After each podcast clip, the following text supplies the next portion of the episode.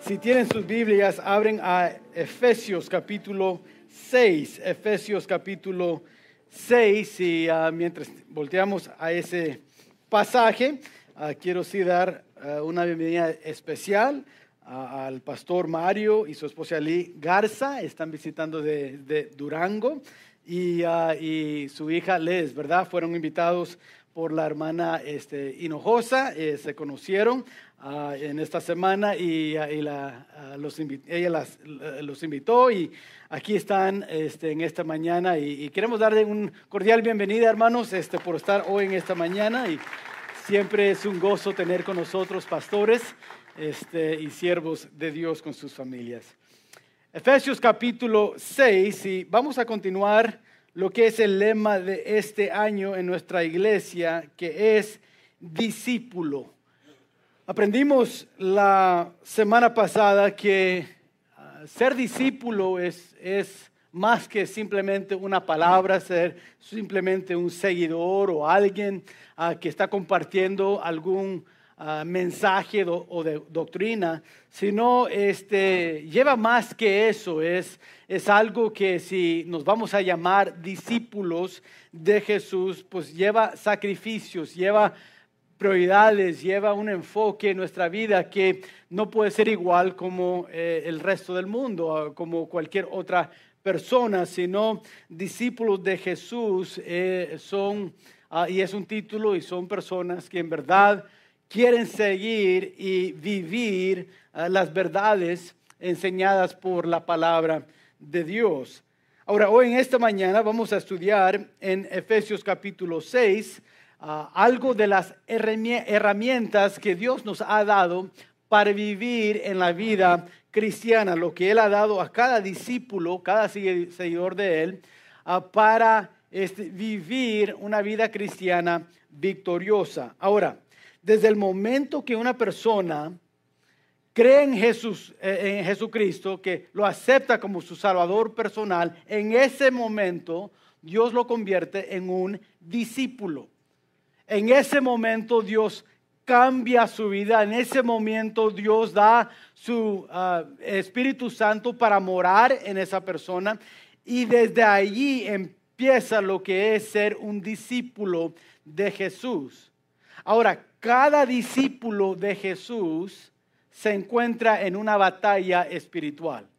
Si lo reconozca o no, no importa. Cada discípulo, el momento que fue discípulo de Jesús, que se convirtió a, ser cristiano y seguidor de Jesús, entró en una batalla espiritual, batallando uh, y peleando contra el mundo, contra el diablo, contra la carne. Y por eso es importante entender que cada discípulo le ha sido dado herramientas y armas para pelear y ser victorioso en su vida cristiana. Ahora, aún con esa verdad y entendiendo eso, hay muchos cristianos y seguidores de Jesús que no están viviendo vidas victoriosas en su vida cristiana.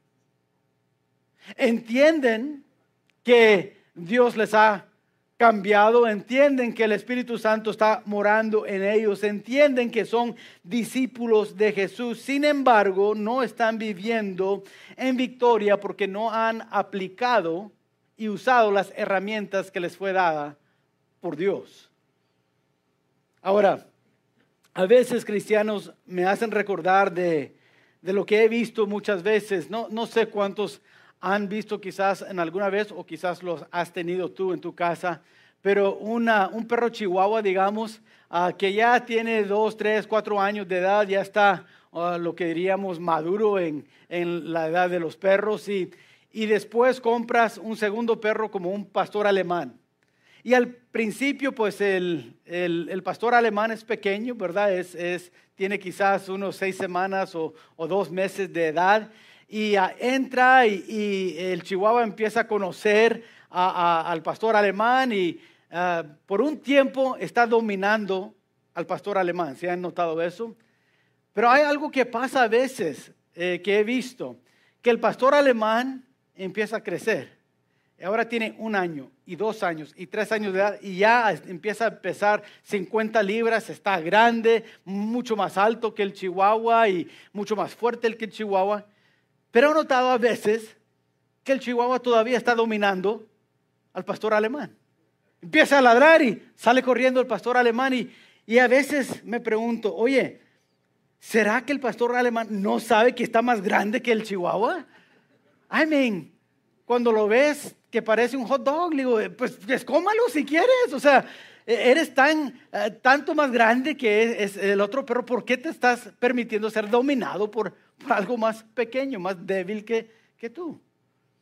Y sabes, hay muchos en la vida cristiana que tenemos la herramienta y las fuerzas para ser pastores alemanes, pero estamos siendo dominados por el mundo de Chihuahuas por el mundo de la carne.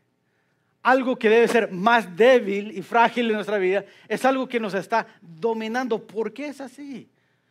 ¿Por qué cristianos permiten al mundo derrotarles en su vida cristiana? ¿Por qué es que no están viviendo una vida victoriosa? Bueno, quiero decir que en esta mañana la razón es porque muchos no están aplicando las herramientas que Dios nos ha dado para pelear en la batalla espiritual, para dominar lo que es el mundo, la carne y el diablo. Ahora, quizás estás preguntando, entonces, pastor, ¿cuáles son esas herramientas? ¿Cómo se aplican? ¿Dónde encontramos eso? Bueno, qué bueno que estás preguntando. Efesios capítulo 6. Ahora, antes de leer Efesios capítulo 6, quiero que abren a Romanos capítulo 13. Eso no está en sus notas. Romanos capítulo 13 y versículo 14. Y quiero que nomás pongan algo ahí en Romanos, porque vamos a empezar en Efesios, eh, en Efesios digo, pero vamos y nomás vaya a Romanos, ponga un papelito o algo para guardar ahí el lugar y regresemos a Efesios capítulo 6. Vamos a estar leyendo del versículo 10 al versículo 18. El apóstol Pablo está escribiendo a los cristianos en Éfeso y está dándoles y, trayendo a su atención que en sus vidas van a tener que estar peleando una batalla espiritual, una guerra espiritual. Y esa guerra va a ser toda la vida. Ahora, eh, la ciudad de Éfeso era muy conocida por su idolatría había muchos ídolos en esa ciudad. Eh, el paganismo era grande, la inmoralidad era este, algo que se veía y se conocía de esa ciudad. Y por eso Pablo está escribiendo, animando a los cristianos a que al vivir en esa ciudad, al vivir entre esa cultura, no permiten que esa cultura les derrote en su vida espiritual, sino que tengan victoria sobre lo que es la cultura el mundo, la carne y, donde viven allí en Éfeso. Y, y note lo que él escribe sobre esto. Dice, por lo demás, hermanos míos, fortaleceos en el Señor y en el poder de su fuerza. Versículo 11, vestidos de toda la armadura de Dios, para que podéis estar firmes contra las acechanzas del diablo. Porque no tenemos lucha contra sangre y carne, sino contra principados, contra potestades, contra los gobernadores de las tinieblas eh, en este siglo, contra huestes espirituales de, maldad en las regiones celestes. Por tanto, tomad toda la armadura de Dios para que podréis resistir en el día malo y habiendo acabado todo, estar firmes. Estad, pues, firmes ceñidos vuestros lomos, ah, lomos con la verdad y vestidos con la coraza de justicia y calzados los pies con el apresto del evangelio de la paz. Sobre todo tomad el escudo de la fe con que podáis apagar todos los dardos de fuego del maligno. Y tomad el yelmo de la salvación y la espada del Espíritu, que es la palabra de Dios, orando en todo tiempo, con toda oración y súplica en el Espíritu y velando en ello con toda perseverancia y súplica por todos los santos. Vemos que el apóstol Pablo está compartiendo con ellos cuáles son las herramientas, las armas que uno usa para ser victorioso en la vida cristiana como discípulo de Jesús. Ahora, no vamos a estudiar todas las armas, pero sí vamos a estudiar a lo menos los primeros tres armas, de lo cual él escribe, empezando en el versículo 14 y terminando en el versículo 15. Ahora, quiero que entendamos algo. A veces es fácil leer esto y, y poner en nuestra mente que estas armas o estas herramientas son cosas por lo cual tenemos que obtener, agarrar, hacer para tenerlos. Sin embargo, quiero decirles que lo que está hablando el apóstol Pablo aquí no es algo para obtener como, como un saco o alguna posesión así. Lo que el apóstol Pablo está describiendo es el Señor Jesucristo. Son títulos y trabajo que el, que el Señor Jesucristo y el Espíritu Santo hacen en nuestras vidas. Ahora, vayan a Romanos capítulo 13 y veamos lo que dice el versículo 14. Romanos capítulo 13 y noten lo que dice el versículo 14. Dice, si no vestidos del Señor Jesucristo y no proveáis para los deseos de la carne. Noten, dice, sino vestidos, versículo 14, vestidos del Señor Jesucristo. Ven lo que dice Efesios capítulo 6, otra vez regresando, dice el versículo 13, por tanto, tomar toda la armadura de Dios. Quiero decir que Él está diciendo la misma cosa, con diferentes palabras. En Romanos, Pablo está diciendo a los cristianos en Roma, vestidos de la, del Señor Jesucristo, poner el Señor Jesucristo en tu vida, aplica el Señor y lo que es en tu vida. A los Efesios está diciendo, con otras palabras, ponte la armadura de Dios, que es otra vez decir poner el Señor Jesucristo, vestirnos del Señor Jesucristo. Entonces, hoy en esta mañana en el estudio vamos a ver lo que es y quién es el Señor Jesucristo y cómo es Él, el Señor, nuestra armadura en la vida cristiana. Quiero compartir a lo menos tres de estas herramientas hoy y el próximo domingo continuaremos en este estudio. Quiero que noten entonces, en primer lugar, si están tomando notas, el cinturón de la verdad. Dice ahí versículo 14, estad pues firmes, ceñidos vuestros lomos con la verdad. Vemos que este primer herramienta es el cinturón de la verdad. Una de las amenazas más grandes que enfrentamos como cristianos en la vida cristiana es mentiras. Es las mentiras que tenemos que enfrentar en la vida. Y por eso el apóstol Pablo está diciendo, ceñid sus lomos con la verdad. O sea, poner un cinturón de verdad en tu cuerpo para pelear en contra de las mentiras. Porque las mentiras quieren robar nuestros celos, favor y amor de Dios. Cuando aceptamos y vivimos mentiras, lo que vamos a encontrar es que al final no vamos a tener los celos, ni el amor, ni el fervor que un día teníamos para Dios. Las mentiras nos roban de esas cosas. Por eso es tan importante ver y notar que el apóstol Pablo está diciendo, ceñid sus lomos con la verdad. Ahora, la verdad nos da fuerzas como discípulos. Nos da fuerzas como discípulos. A veces quizás estás pensando, bueno, este, ¿cuál es la verdad que necesito saber entonces? si me voy a ceñir con mis lomos con la verdad, ¿cuál es esa única verdad que necesito saber? Bueno, la verdad que necesitamos reconocer y saber es que Jesús es la verdad.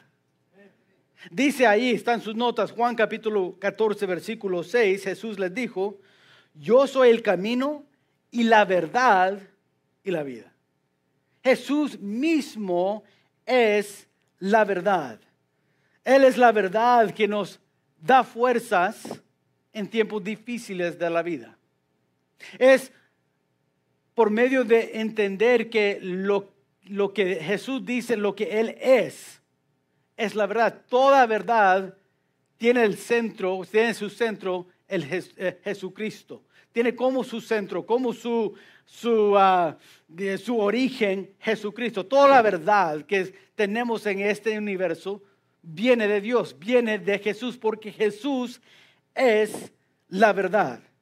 Ahora, las mentiras tratan de, esconder a Jesús o, o, nos lleva a olvidar de quién es Jesús. Nos tiende a llevar a olvidar que necesitamos a Jesús. Vivimos en una cultura ahora, a lo menos aquí en los Estados Unidos, donde hemos tratado de sacar la verdad o digamos sacar Jesús de todas áreas. En el 62 lo sacaron de la escuela pública. Dijeron, ya no puedes orar en nombre de Jesús. Después empezaron a sacar, ya no puede usar ninguna este, referencia bíblica en ninguna parte. Ahora, aún los diez mandamientos es ofensivo para las personas. Ya no puedes poner ni eso en público. Estamos poco a poco tratando de sacar más a, a Jesús, sacar la verdad en nuestra sociedad. Y hemos visto los resultados de eso. Cómo ha subido el crimen, cómo ha subido el divorcio, cómo ha subido uh, los problemas en nuestra vida. Por sacar a Jesús. A veces creemos más la mentira que la verdad. Por ejemplo, aún cristianos pueden vivir creyendo una mentira y no la verdad. Muchas veces cristianos se nos olvida y pensamos que podemos vivir la vida cristiana sin el poder y las fuerzas de Dios. Porque lo que hemos hecho es, hemos hecho de la cristiandad algo que hay que hacer. Sabemos y entendemos, bueno, este, pues la Biblia dice que hay que leer la Biblia. Estoy leyendo la Biblia, entonces ya estoy viviendo como cristiano.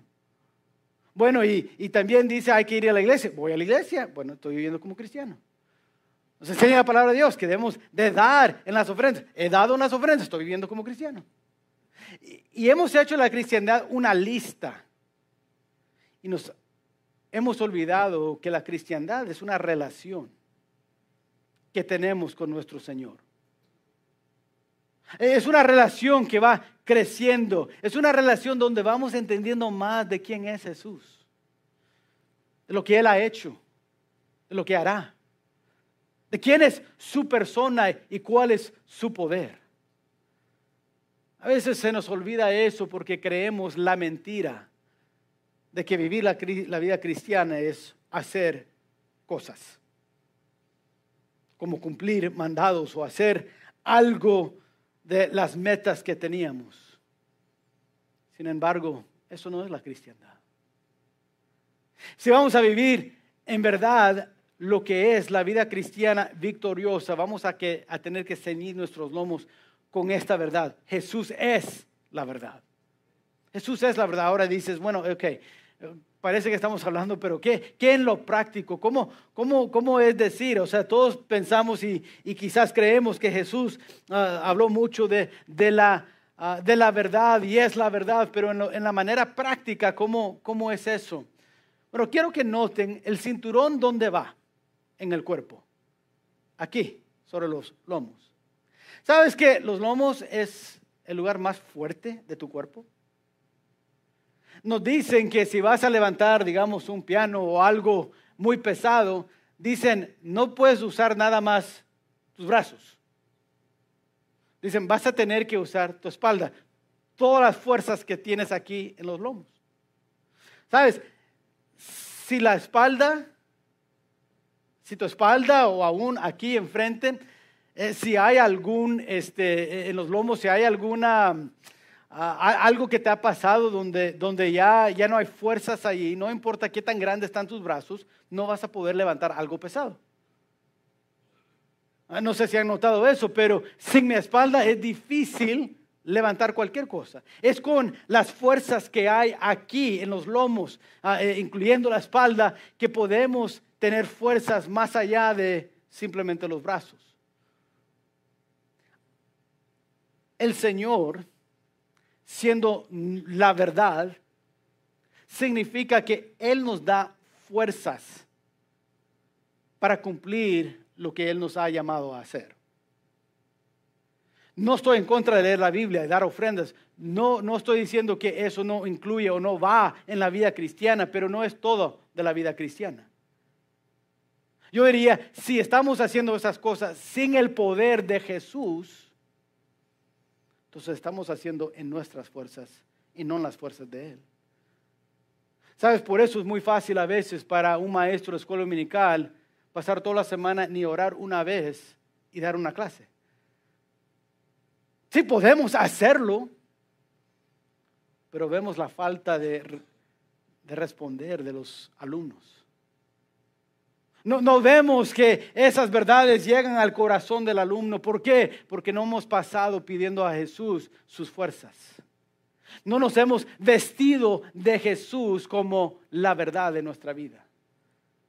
Sabes, yo he notado, especialmente que ya voy llegando a, años mayores en mi vida, que necesito fuerzas cada día para salir de la cama.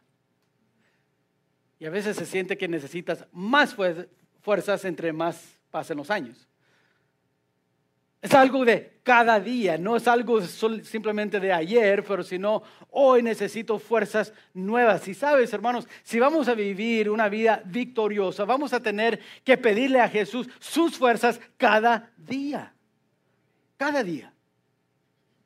Porque es por la verdad que somos fortalecidos. Por eso, mira, Juan capítulo 15, Jesús hablando con sus discípulos dice esto. Dice, yo soy la vid vosotros los pámpanos. El que permanece en mí y yo en él, este lleva mucho fruto, porque separados de mí, nada podéis hacer. ¿Por qué está diciendo eso? Es porque está recordándoles a sus discípulos, yo soy la verdad. No puedes separar la verdad y tener fuerzas nuevas el próximo día. No puede ser un mujer efectivo sin mis fuerzas sin mi verdad. No puede ser un pastor que dirija bien las ovejas sin mi poder, mi verdad. E-, es importante entender que la verdad nos da fuerzas nuevas, pero también la verdad nos da valentía. Por eso está, dice Pablo, ceñid, ponte el cinturón de la verdad, porque con ese cinturón te va a dar fuerzas nuevas cada día, pero también te va a dar valentía. Cuando aplicamos a Jesús como la verdad de nuestra vida, tenemos fuerzas para seguir fiel caminando con Él cada día y hay valentía para compartirlo con otros. Sabes que la verdad es más poderoso que la mentira. Por, eso, eh, ha notado cuando, cuando tú sabes la verdad, y alguien está mintiendo de ti, tú dices, ellos pueden decir lo que quieran, yo sé la verdad. ¿No, han dicho eso alguna vez? Eh, ellos están diciendo, bueno, pero yo sé la verdad. Y, conociendo la verdad nos da la valentía para estar firmes. De aquí no me muevo. No, pero, pero, mira, eh, hay, que hacer algún, algún compromiso aquí porque para, para que hay, hay que vernos en medio. Y tú dices, no, ¿para qué? Si allá es la mentira y aquí está la verdad, mejor me quedo aquí. Y, te da valentía para decir y pararte y estar firme porque sabes que es la verdad. Cuando nos vestimos del Señor Jesucristo, su verdad nos hace más fuerte y más poderoso que cualquier mentira que hay. La mentira del mundo que dice, bueno, eh, eh, entre más tienes, más gozoso vas a ser. El mundo dice, hay que comprar casa más grande, carro ah, más lujoso, hay, hay, que tener más y así vas a tener más alegría. ¿Y sabes cuándo, qué pasa cuando compras una casa más grande y un carro más lujoso? Quedes igual queriendo más. Y hay tantos en nuestro mundo que siguen viviendo y creyendo esa mentira. Y lo que necesitan es vestirse del Señor Jesucristo y creer la verdad. Creyendo la verdad y vestiéndonos de la verdad de Jesucristo nos ayudará en nuestras prioridades. Nos va a ayudar en perdonar y amar a otros como debemos. Nos va a ayudar a vivir una vida gozosa. Eh, la verdad nos, nos da el poder para continuar aún en las tribulaciones, en las tormentas de la vida. Creo que es por esa razón que los discípulos del primer siglo alcanzaron su mundo con el Evangelio. Porque el apóstol Pablo, aunque le encarcelaron muchas veces, siguió predicando el Evangelio. ¿Por qué? Porque supo que era la verdad. La verdad. Conociendo y sabiendo esa verdad, le ayudó a, tener fuerzas y poder y estar firme. Y estando firme tenía el valor para predicar y seguir de ciudad en ciudad compartiendo lo que es el mensaje de salvación. Es lo que ayudó a Pedro y a Juan cuando su propio gobierno estaba diciendo, puedes predicar nada más, nada más no en el nombre de Jesús. Y ellos dijeron, tenemos que es mejor obedecer a Dios que al hombre. Y no hay nada que podemos más que compartir lo que hemos escuchado y visto con nuestros ojos. Noten lo que dice en, Hechos capítulo 4, por ejemplo. Y esto lo, lo puse en sus notas y es de la nueva traducción de vida y dice así, después de esta oración, el lugar donde estaban reunidos tembló y todos fueron llenos del Espíritu Santo y predicaban con valentía la palabra de Dios. ¿Por qué? Porque la verdad les dio esa valentía. Dijo, el lugar tembló. ¿Por qué? Por la verdad. A veces me pregunto, en esta semana, ¿qué tanto me he vestido de la verdad de Jesús en mi vida? Hay que preguntar cuándo fue la última vez que nuestra comunidad tembló, porque la verdad de Jesús fue dada. Oh, es muy fácil hablar de la armadura y, y decir, hay que, hay que conseguir esta pieza, pero es más que eso, hermanos. Es ver que no hay pieza, es una persona. La persona de Jesús. Cuando nos vestimos de la verdad, nos estamos vistiendo de, del Señor Jesucristo. Y ahora hablamos como Él. Ahora perdonamos como Él. Ahora amamos como Él ahora podemos estar firmes, aunque la familia esté enferma, aunque me despiden del trabajo, aunque ando enfrentando alguna dificultad o enfermedad. ¿Por qué seguir ahí? ¿Por qué seguir a, la cristiandad, a la palabra de Dios? ¿Por qué? Porque sé que es la verdad y vistiéndome de esa verdad me da fuerza y valentía para seguir. La herramienta número dos es la coraza de justicia. Dice ahí en el versículo 14, y vestidos con la coraza de justicia. Como discípulos hemos sido llamados a vivir una vida santa y separada para Dios. Ahora, noten que esta armadura es la coraza de justicia. Sabes, la palabra de Dios dice que Jesús es nuestra justicia. Él nos ha hecho justos, segunda Corintios capítulo 5 y versículo 21, Él fue hecho pecado para nosotros, para que nosotros podamos ser justicia de Dios. Es por medio de la sangre de Jesús que hemos sido justificados. Ahora hay muchos discípulos de Jesús que conocen y creen que Jesús es su justicia y les ha hecho justo. Pero lo conocen como nuestra posición y es verdad. Sabes, delante de Dios, Dios ya no ve a Jeremías el pecador, ahora ve a Jeremías el santo.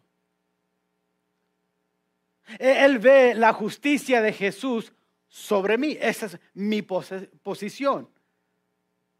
Por eso ya no hay condenación, Romanos 8, capítulo, ah, versículo 1. Ya no hay condenación para aquel que está en Jesucristo. ¿Por qué? Porque nos ha cubierto con su justicia. Ahora, si eso es verdad y delante de Dios en los, ah, en los, ah, en los cielos arriba, si Él nos ve como justos, entonces esa justicia se debe de ver aquí en la tierra, en cómo vivimos. O sea, en otras palabras, la justicia hace que nuestra posición sea nuestra práctica. O sea, porque hemos sido uh, hechos justicia, debemos de vivir justamente. En otras palabras, alguien que no ha sido justificado no puede vivir justamente, en justicia, no puede. Puede ser y hacer buenas obras, buenas obras que cuentan como trapos de inmundicia delante de los ojos de Dios. Isaías, el profeta, nos dice eso. Dios dice, aún tus buenas obras, tus sacrificios son como trapos de inmundicia. O sea, Dios no ve las buenas obras como justicia, ve la obra de Cristo como justo. Y aquellos que se han vestido de la justicia de Jesús ahora son justos delante de Dios. Y ahora ellos pueden vivir justamente. Pueden vivir en justicia. Ahora, una vida justa es diferente. Una vida que es vivida en la justicia de Dios es diferente, que el que está viviendo en injusticia o sin justicia. Sin, sin ah, haber hecho, sido justificado. Noten lo que dice Romanos capítulo 12. Romanos 12, ahí están sus notas, otra vez de la nueva traducción de vida, otra versión de la Biblia en español, dice, por lo tanto, me gusta cómo lo traducieron, Amados hermanos, les ruego que entreguen su cuerpo a Dios por todo lo que Él ha hecho a favor de ustedes.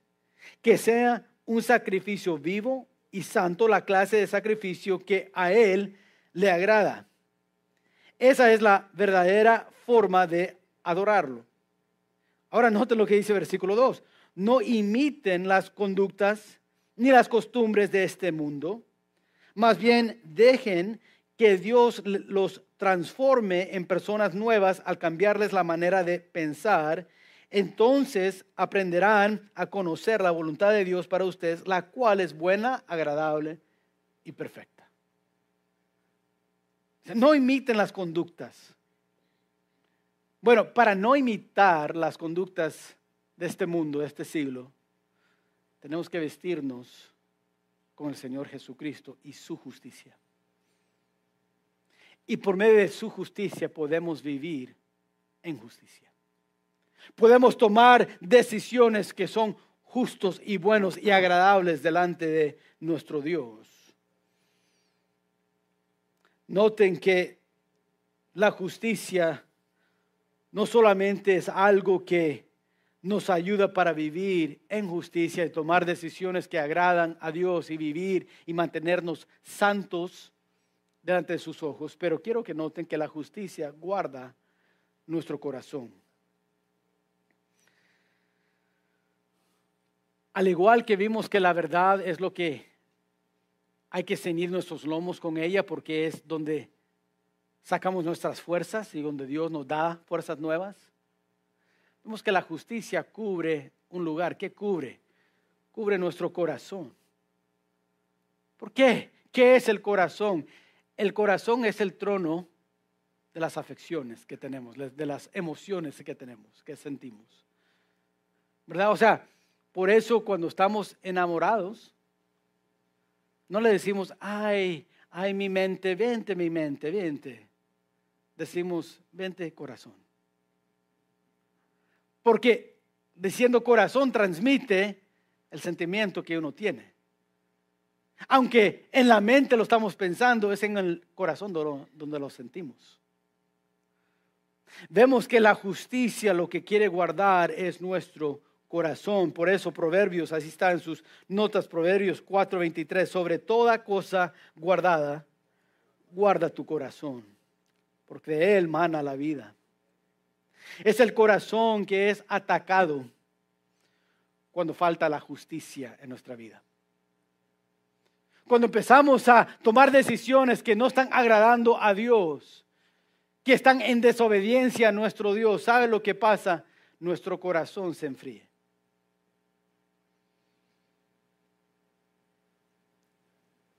Y ya donde antes sentíamos el calor de la presencia de Dios en nuestro corazón, por escuchar su palabra o por alabar por medio de algún canto, ya no se siente igual.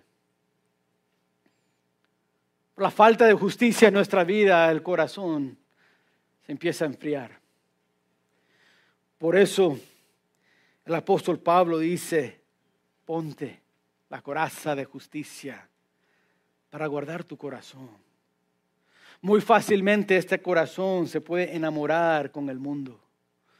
Muy fácilmente nuestro corazón puede, puede empezar a enfocarse en las filosofías de este mundo. Empezamos a vivir según los amores de este mundo. Y por eso se nos hace muy difícil invertir en lo que es eterno. Porque no deseamos y amamos lo eterno, amamos lo, lo temporal. ¿Por qué? Porque hemos quitado lo que es la coraza de justicia en nuestra vida. No hemos quitado el Señor Jesucristo en esa área de nuestra vida. Y ahora estamos sin armadura. Y ahora en la batalla, cuando el, el diablo empieza a tirarnos, tiene libre para tirar al corazón porque hay nada protegiéndolo allí. Por eso es tan importante vivir de una manera santa, tomar decisiones que agradan a nuestro Dios en santidad y justicia. Porque si no, nuestro amor, nuestro afecto a Dios empieza a desaparecer. Si estás aquí hoy en esta mañana y tu, corazón no está donde estaba antes, con fervor a Dios es quizás porque te falta tomar una decisión buena de seguir a Cristo, de poner y vestir a, a Jesús como tu justicia en tu vida. Quizás si la iglesia no es el lugar donde te has sentido el gozo del Señor como antes, pues regresa a vestirte con el Señor Jesucristo en su justicia en tu vida. Sabes, hermanos, este último jueves tuvimos reunión de varones y, y tomamos el tiempo simplemente para recordar el día y el momento cuando fuimos discípulos de Jesús. Permitimos a cinco de los varones que estuvimos ahí compartir su testimonio de lo que estaba pasando en su vida cuando escucharon el Evangelio y tomaron esa decisión.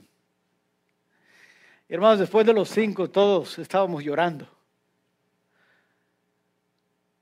El hermano que estaba compartiendo su testimonio recordaba de la gracia y la bondad de Dios, de la paciencia de Dios, del amor de Dios. Y ni pudo casi terminar cada uno de ellos decía, estaba en el pecado, estaba confundido, estaba perdido. Y Él me halló. Estaba ciego y Él abrió mis ojos. Y mi vida nunca ha sido igual desde ese momento. ¿Qué estábamos haciendo? Vistiéndonos de la justicia. Recordando y poniendo a Jesús como el rey del trono de de nuestro corazón y protegiéndolo. Diciendo, Dios, no, no me permites olvidar de esa justicia que un día me justificó. Ayúdame a vivir según esa justicia y no imitar al mundo y sus prácticas, sino vivir según las verdades eternas de tu palabra. vestidos del Señor Jesucristo, la coraza de nuestra justicia. La tercera, y aquí terminamos, el calzado de paz. Y calzados los pies con el apresto del Evangelio de la paz. El mensaje más dado en todo el mundo es el mensaje de paz. Cada país, cada idioma, cada, cada persona, cada pueblo habla de la paz. Cada gobierno, no importa si es comunista, socialista o capitalista, todos hablan de la paz. Y nuestro, ah, nuestro gobierno va a traer la paz a este país. ¿Y qué hemos encontrado? Guerra. Vaya a cualquier país. Mira la historia de cada sociedad y cada país y encontrarás guerra. Hablamos de paz y el mundo desea paz, pero nunca lo alcanza. ¿Por qué? Porque no se han vestido del príncipe de paz. Sabes, en Isaías capítulo 9, versículo 6, es un título dado a Jesús, el príncipe de paz. El mundo habla de la paz, pero no conoce el paz, la paz. O sea, la, la Biblia habla de dos tipos de paz. El primero lo encontramos en Romanos capítulo 5. Si quieren voltear ahí, no, no sé si está en sus notas, pero Romanos capítulo 5, y noten lo que dice versículo 1. Romanos 5.1 dice, justificados pues por la fe tenemos paz para con Dios. La primera paz que un discípulo siente y tiene y reconoce es la paz con Dios. Sabes, en nuestros pecados somos enemigos de Dios. Por eso hay una paga por el pecado, por ser enemigo de Dios. Dice la palabra de Dios que la paga es muerte. Ah, Romanos capítulo 6, versículo 23 dice, la paga del pecado es muerte. Y no solamente muerte física, como, como hemos visto o conocido en nuestras vidas, pero en Apocalipsis capítulo 21, versículo 8, hay una segunda muerte. Muerte espiritual. Una, una muerte donde vamos a ser separados de Dios por toda la eternidad, con la condenación. ¿Por qué? Porque somos enemigos de Dios. Por eso es tan importante que cada persona haga paz con Dios, que recibe la paz con Dios por medio de Jesús. ¿Cómo somos justificados por la fe? Y por medio de esa fe, ahora tenemos paz con Dios. Pero quiero decirles que en Efesios capítulo 6, versículo 15, no está hablando de la paz con Dios Está hablando de la segunda paz. Y eso se encuentra en Filipenses capítulo 4. Noten lo que dice Filipenses capítulo 4. Dice, y la paz de Dios, que sobrepasa todo entendimiento, guardará vuestros corazones y vuestros pensamientos en Cristo Jesús. La paz con, eh, la paz de Dios. Esto es la paz que el apóstol Pablo está hablando. Sabes que la paz se vive a diario. Es interesante notar que esta herramienta es en los calzados, los pies. ¿Por qué? ¿Fue accidente que el, apóstol Pablo dijo eso? ¿Qué hacemos con nuestros pies? Pues si no están heridas, si están funcionando bien, caminamos. Cada día nos levantamos, caminamos o corremos pero usamos nuestros pies cada día. La paz de Dios va con nosotros a donde vamos. Por eso estamos calzados de esa paz. Por eso hay que vestirnos del, del, del Señor Jesucristo porque es Él el príncipe de paz de cada día. Es la paz que queremos sentir, es la paz que queremos experimentar en nuestra vida. Por eso está en nuestros pies. Sabes, la ansiedad y la preocupación ha poseído a muchos hoy en día.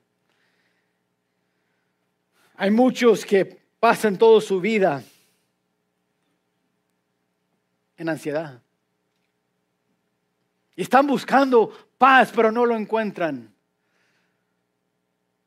Porque no han hecho de Cristo su príncipe de paz. Nos han vestido de esa paz. Y ahora esa ansiedad empieza a afectar. ¿Sabes? Aún los doctores dicen eso. escribí una, lista, no sé cómo traducir cada palabra, pero dicen que eh, la ansiedad nos puede llevar a insomnia, dolor aquí en el pecho, de músculo, problemas digestivos, náusea, la presión alta, aumento de peso, dolor de cabeza, temblores, enfermedad de corazón, afecta nuestra memoria, nos, nos quita y nos hace débil, trae la depresión, trae con ella miedos irracionales y mucho más. Eso es un poco de la lista que escribí. Tú puedes ver toda la lista en Google si quieres. La ansiedad, la depresión, vemos cómo ha llevado a muchos aún a quitarse su vida. Por eso es tan importante, cristiano, vestirse del Señor Jesucristo como tu paz en tu vida. Al caminar diario con Él, al pasar tiempo con Él, meditar y creer en sus promesas, Él nos da de su paz. Ahora, eso no significa que no vas a tener que batallar con ansiedad. Hay muchos que batallan con eso. Es una, una guerra cada día. Pero lo que estoy diciendo con esto es que tú puedes superar la depresión, la ansiedad. Tú puedes tener victoria. ¿Cómo? Por vestirse como y con el Señor Jesucristo como la paz de tu vida. ¿Cómo hago eso? Por recordar sus promesas, meditar en su palabra, pasar tiempo con Él. Ah, un predicador, recuerdo que, que dijo una vez, sabes, si, si pudiéramos estar al lado de Jesús y ver lo que Él ve, Dice la palabra de Dios que Jesús, siendo Dios, conoce todo. El pasado, el presente y el futuro. Y digo, si pudiéramos estar al lado de, de Jesús y poder ver el futuro como Él lo ve, veríamos las tribulaciones, las dificultades, las tormentas, los valles de la vida. Digo, pero al ver también veríamos las victorias. Veríamos lo que queda al fin. Veríamos el resultado de lo que estamos preocupados, la situación y, y cómo al final va a ser resuelto. Y, y quizás al ver todo eso nos quitará lo que es la preocupación, la ansiedad y la depresión. Porque veríamos y diríamos, wow, mira al final lo que es y nos quitaría esa presión. Lo triste es, hermanos, que no podemos ver lo que Jesús ve. No podemos ver el futuro, saber cómo vamos a salir. No, no sabemos muchas veces cuando estamos en valles y cuando estamos en montañas. No vemos cuándo va a venir y va a llegar la victoria. Simplemente estamos día por día caminando. No podemos ver lo que Jesús ve, pero sabes, hermanos, podemos escuchar y creer lo que Él ha prometido. Podemos vestirnos del Señor Jesucristo como nuestra paz porque podemos creer en sus promesas. He visto tantos en estos últimos dos años de ser pastor.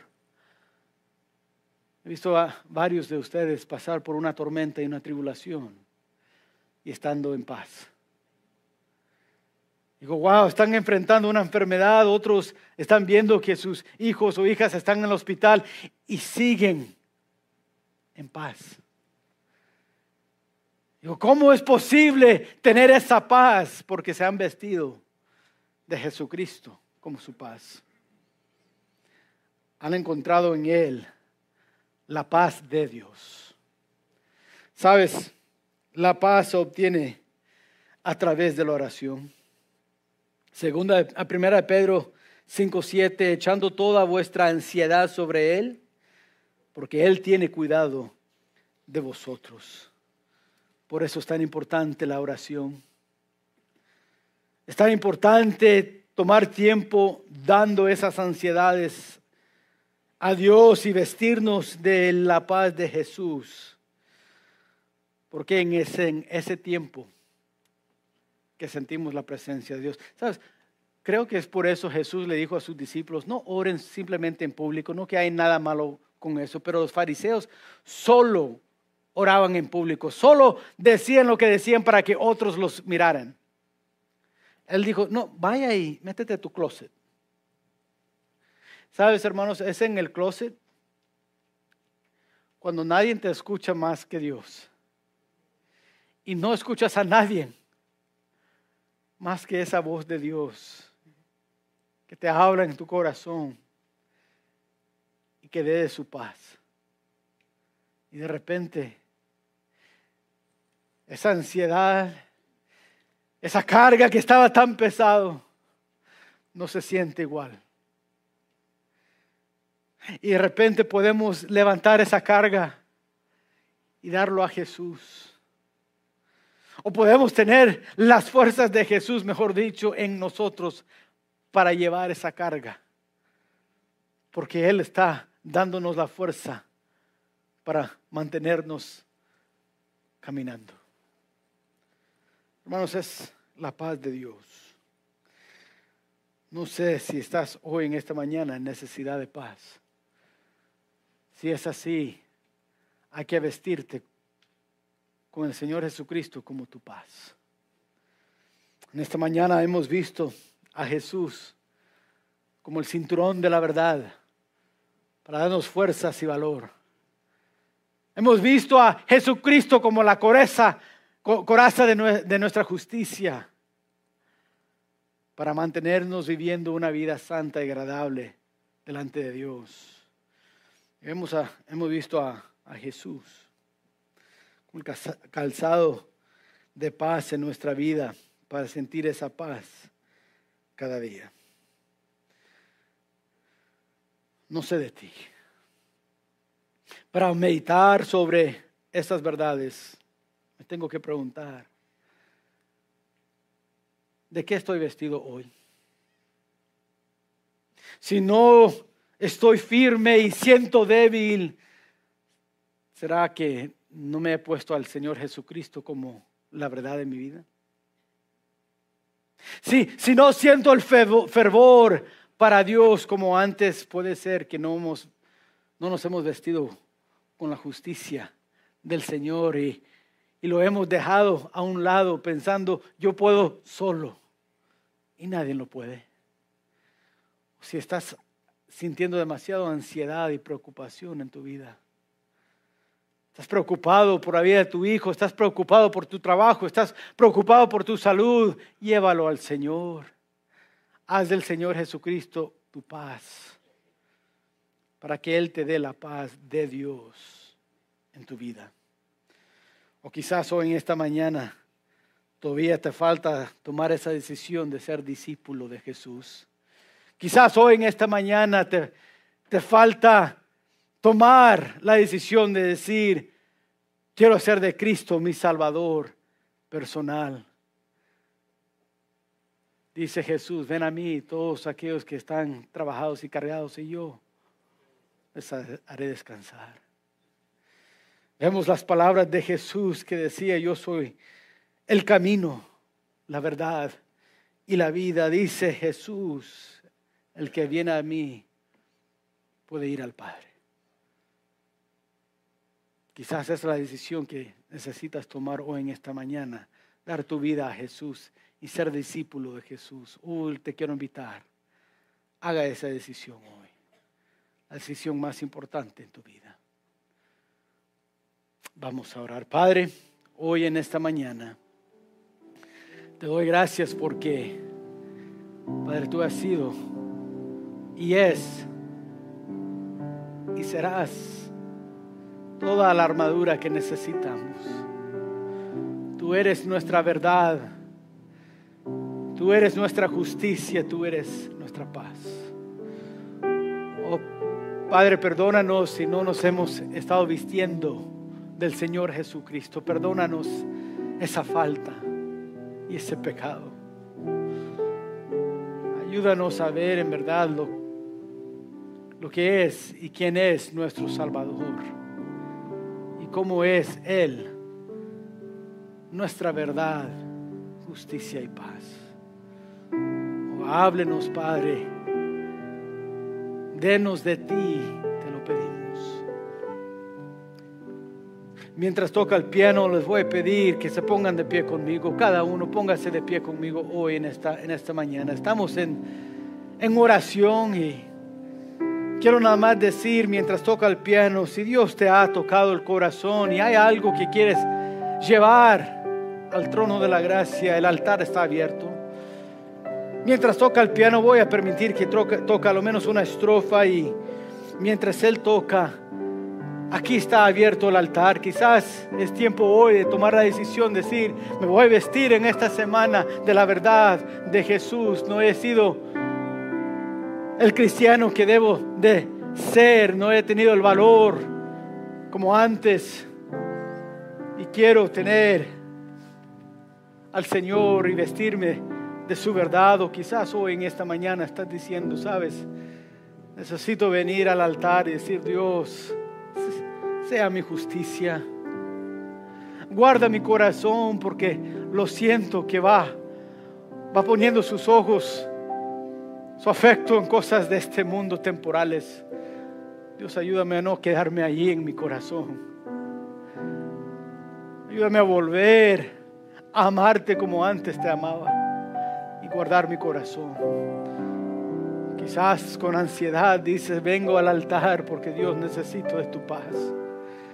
Tú sabes las ansiedades que llevo en mi corazón. Lo que no me está dejando dormir, lo que no me está permitiendo sentir seguro en ti. Y el diablo está peleando y me está atacando. Y necesito vestirme hoy. Tener mis pies calzados con la paz de mi Jesús.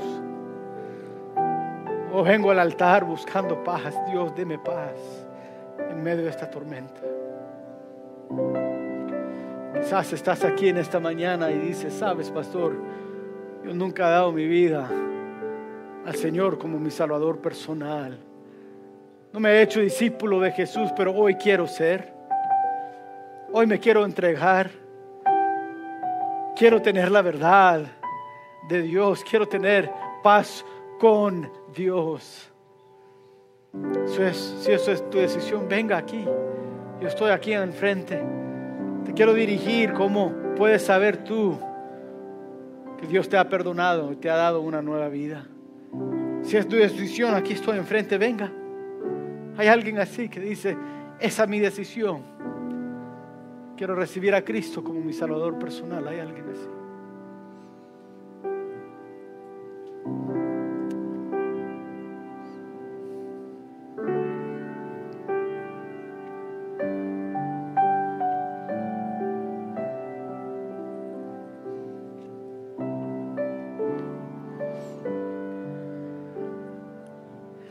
Padre, en esta mañana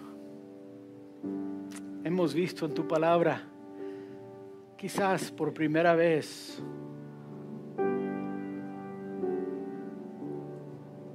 que tú eres el todo para nosotros. Como tus discípulos necesitamos de ti más que cualquier otra cosa en la vida. Necesitamos tu verdad justicia y tu paz. Padre, sé con nosotros. Denos de ti. Dejamos el mundo atrás, dejamos esos deseos. Ayúdanos a vivir victoriosamente por medio de la herramienta y armadura que nos has dado en Jesucristo. Ayúdanos a vestirnos como nuestro Salvador día tras día. Sé con nosotros, te lo pedimos. En el nombre de Cristo Jesús. Amén. Y amén.